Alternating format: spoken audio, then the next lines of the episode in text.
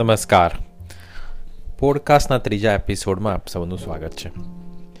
આજનો વિષય છે મારી શાળા. કોઈ માણસ આ સાંભળનાર એને એવું હશે કે દુનિયામાં કોઈ માણસ હશે કે જેને પોતાની શાળા ઉપર પ્રાઉડ ના હોય.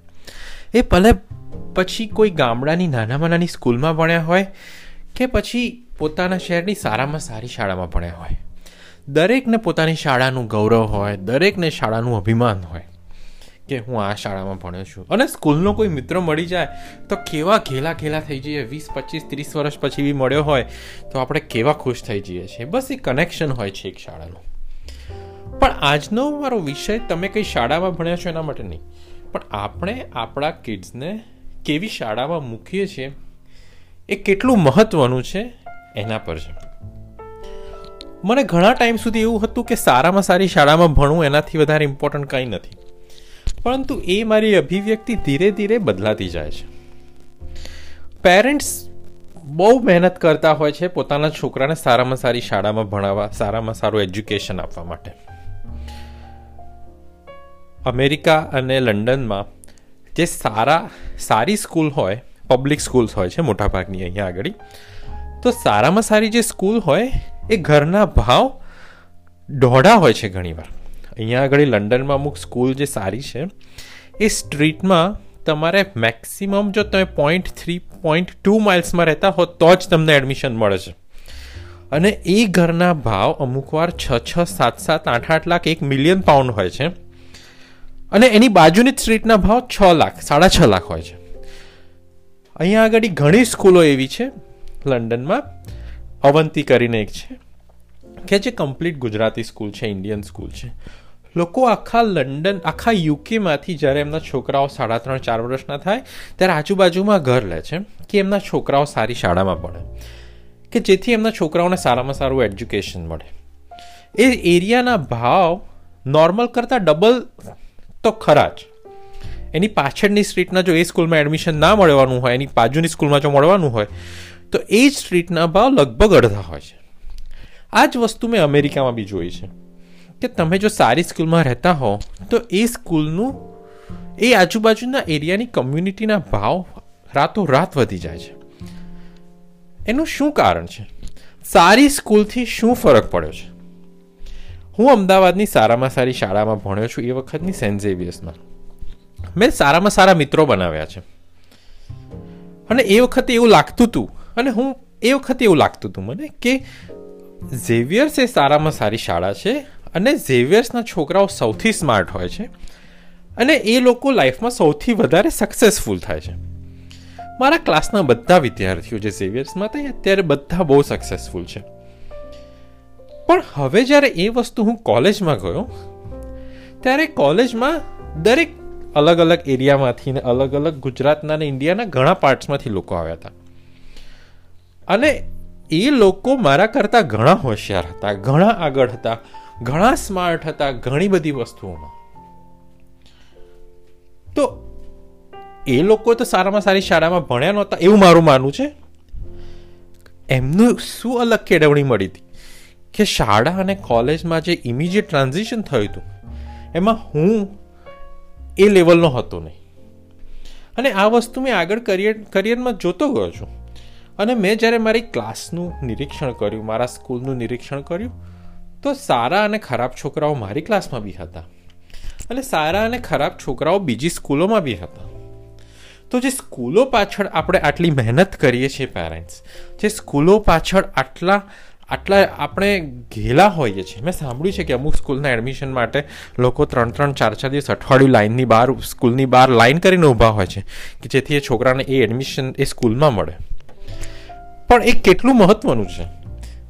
શાળા કેટલે અંશે તમારા એજ્યુકેશન માટે ઇમ્પોર્ટન્ટ છે? આપણે ઘણીવાર જોઈએ છીએ કે રિક્ષાવાળાના છોકરા બોર્ડમાં નંબર આવ્યો કે નાના કોઈ ગામડાના છોકરાઓ બોર્ડમાં એકથી દસમાં આવે છે. હવે એ ગામડાના છોકરાએ તો અમદાવાદની જે સિત્તેર એંસી લાખ પોપ્યુલેશન છે, કે બરોડાની જે વસ્તી છે, કે સુરત જે સારામાં સારા અમદાવાદના ચાર મોટા મહાનગરો છે ગુજરાતના, એના કરતાં તો એ છોકરાનું એજ્યુકેશન એને સારું નહીં મળ્યું હોય ને સ્કૂલમાં? એ કઈ રીતે બોર્ડમાં આવી ગયો એવી તો સી કઈ એણે સિસ્ટમ ફોલો કરી. એવી તો એણે કઈ પેટર્ન ઊભી કરી. એવા તો કયા એ જન્મથી શું લઈને આવ્યો હતો એના ઘરમાં એવું તે કેવું વાતાવરણ મળ્યું હતું? એના શાળામાં એને શું વાતાવરણ મળ્યું હતું? એ માણસે પોતે, એ વિદ્યાર્થીએ પોતે કઈ હેબિટ્સ ડેવલપ કરી હતી કે જેથી એ ગુજરાતમાં ટોપ ટેનમાં આવી ગયો મારું એવું માનવું છે કે શાળા એ એક સર્ટેન પોઈન્ટ સુધી જ તમારા એજ્યુકેશનમાં અને કરિયરમાં તમારે કામ લાગે છે. બાકીનો ભાગ તમારા ઘરના વાતાવરણ ઉપર, તમારા ઘરમાં કઈ રીતની સિચ્યુએશન છે, તમને બાળકને ભણવાનું એટમોસ્ફિયર મળ્યું છે કે નથી મળ્યું, એના ઉપર છે. તમારા આજુબાજુના તમારા મિત્રો કેવા છે? તમે કેવા લોકો સાથે ઉઠવાનું બેસવાનું કરો છો, રમો છો? એના ઉપર ડિપેન્ડ છે. પણ આપણે સ્ટ્રીટ લાઇટના છોકરાઓને બી બોર્ડમાં નંબર આવતા જોયેલા છે. એ વિદ્યાર્થીને તો કોઈ જ એજ્યુકેશન નહોતું મળ્યું. એ કોઈ એટમોસ્ફિયર નહોતું મળ્યું. તો કઈ રીતે એ વિદ્યાર્થીનો નંબર બોર્ડમાં આવ્યો? સારામાં સારી શાળામાં તો એ નહીં જ ગયો હોય, કે અમદાવાદની પહેલી વી સ્કૂલમાં નહીં ગયો હોય. તો પછી એ વિદ્યાર્થી દરેક અવરોધોને પાર કરીને બધા વિદ્યાર્થીઓ કરતાં હોશિયાર કઈ રીતે થયો? જો સારી શાળાની ડેફિનેશન સાચી હોય, તો સારી શાળાના બધા જ છોકરાઓ ડૉક્ટર ને એન્જિનિયર બનવા જોઈએ. પણ એવું તો આપણે જોયું નથી. સમાજના દરેક વર્ગના લોકો ડૉક્ટર એન્જિનિયર વકીલ બને છે અને લાઈફમાં ઘણી જગ્યાએ સક્સેસફુલ બને છે. ડૉક્ટર એન્જિનિયર એ જ સક્સેસફુલનો ક્રાઇટેરિયા નથી. તમે લાઈફમાં સક્સેસફુલ કોને કહેવાય એના પર આપણે કોઈક બીજા દિવસે ચર્ચા કરીશું. પણ આજનો મારો વિષય છે શાળા પાછળ આપણે ઘેલા થઈએ છીએ. અને શાળા પાછળ, સારામાં સારી શાળા પાછળ, આ ટોપિક વેસ્ટર્ન કન્ટ્રીઝમાં થોડોક કદાચ વધારે રિલેવન્ટ હશે, કેમ કે શાળા પ્રમાણે આપણે આપણું ઘર નક્કી કરવાનું હોય છે. તમે જ્યાં રહો છો તેની જ આજુબાજુની જ શાળામાં તમારે જવાનું હશે ને એ પ્રમાણે તમારો ઘર નક્કી કરો છો. તો એ કેટલું મહત્વનું છે? કેટલા અંશે મહત્વનું છે? તમારું શું માનવું છે? તમારો ઓપિનિયન મને ઓડિયોમાં જણાવો. અને મારે જાણવું છે કે તમે શું વિચારો છો? તમે તમારા કિડ્સના એજ્યુકેશન પાછળ તમે, તમારું શું માનવું છે? કે તમારે સારામાં સારી શાળા કેટલે અંશે મહત્વની છે? શા માટે મહત્વની છે? મારે એ પણ જાણવું છે તમારી પાસેથી કે સારા એજ્યુકેશન માટે જો વિદ્યાર્થી સારામાં સારી શાળામાં ના જતો હોય, તો બીજા કયા એવા ફેક્ટર્સ છે જે વિદ્યાર્થીના એજ્યુકેશનમાં, ડેવલપમેન્ટમાં કામ લાગે છે. એક નાની વાર્તા કહીશ. વાર્તા નહીં, એક ટોક શો મેં જોયો હતો ટેડ ઉપર. એનો એનો હું સાર કહીશ. તો એ ટેડ શોમાં એ લેડીને એ રિસર્ચ કર્યું કે અમેરિકામાં એક પર્ટિક્યુલર એરિયામાં એમણે રિસર્ચ કર્યું કે કયા વિદ્યાર્થીઓ ક્લાસમાં જે એમની બારમાની એક્ઝામ હોય છે, એમાં સૌથી સારું કોણે કર્યું?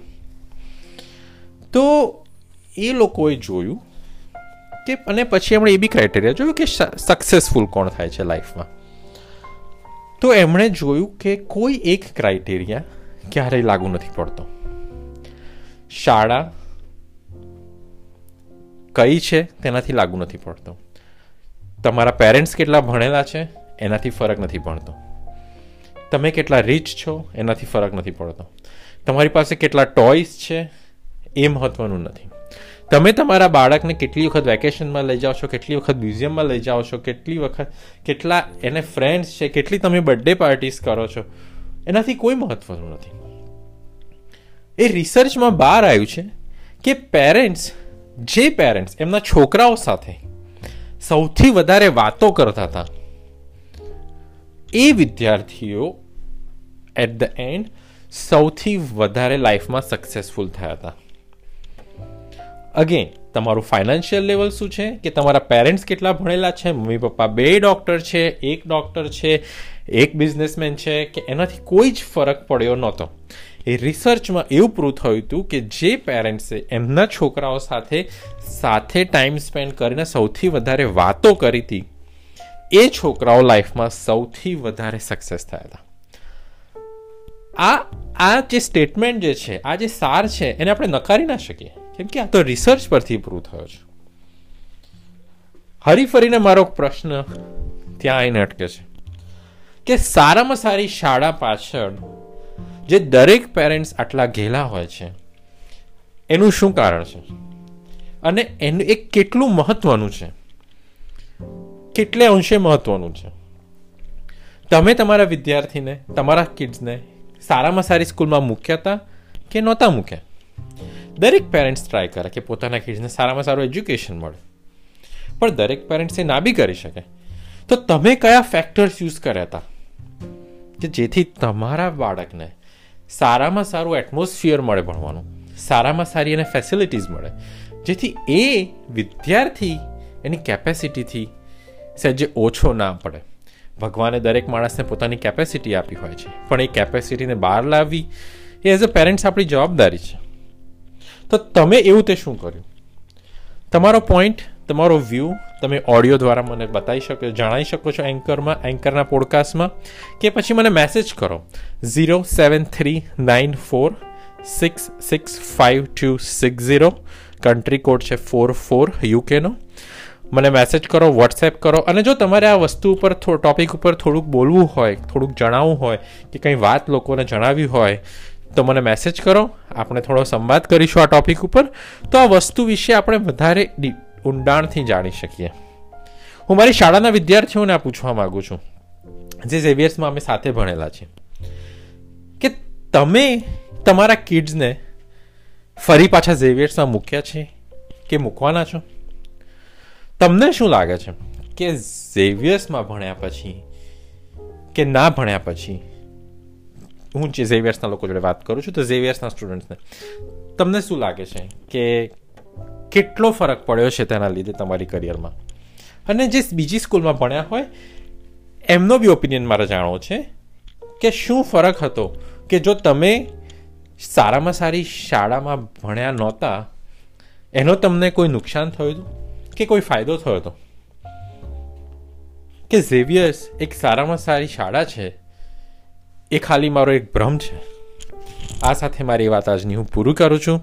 તમારા વ્યુઅર્સનો મેસેજ મને મળતા રહેતા હોય છે. મને ખૂબ આનંદ થાય છે અને તમારા લોકો સાથે વાત કરવાનો મને ઘણો આનંદ મળે છે. થેન્ક યુ સો મચ આજનો વિષય આજે હું પૂર્ણ કરું છું. Thank you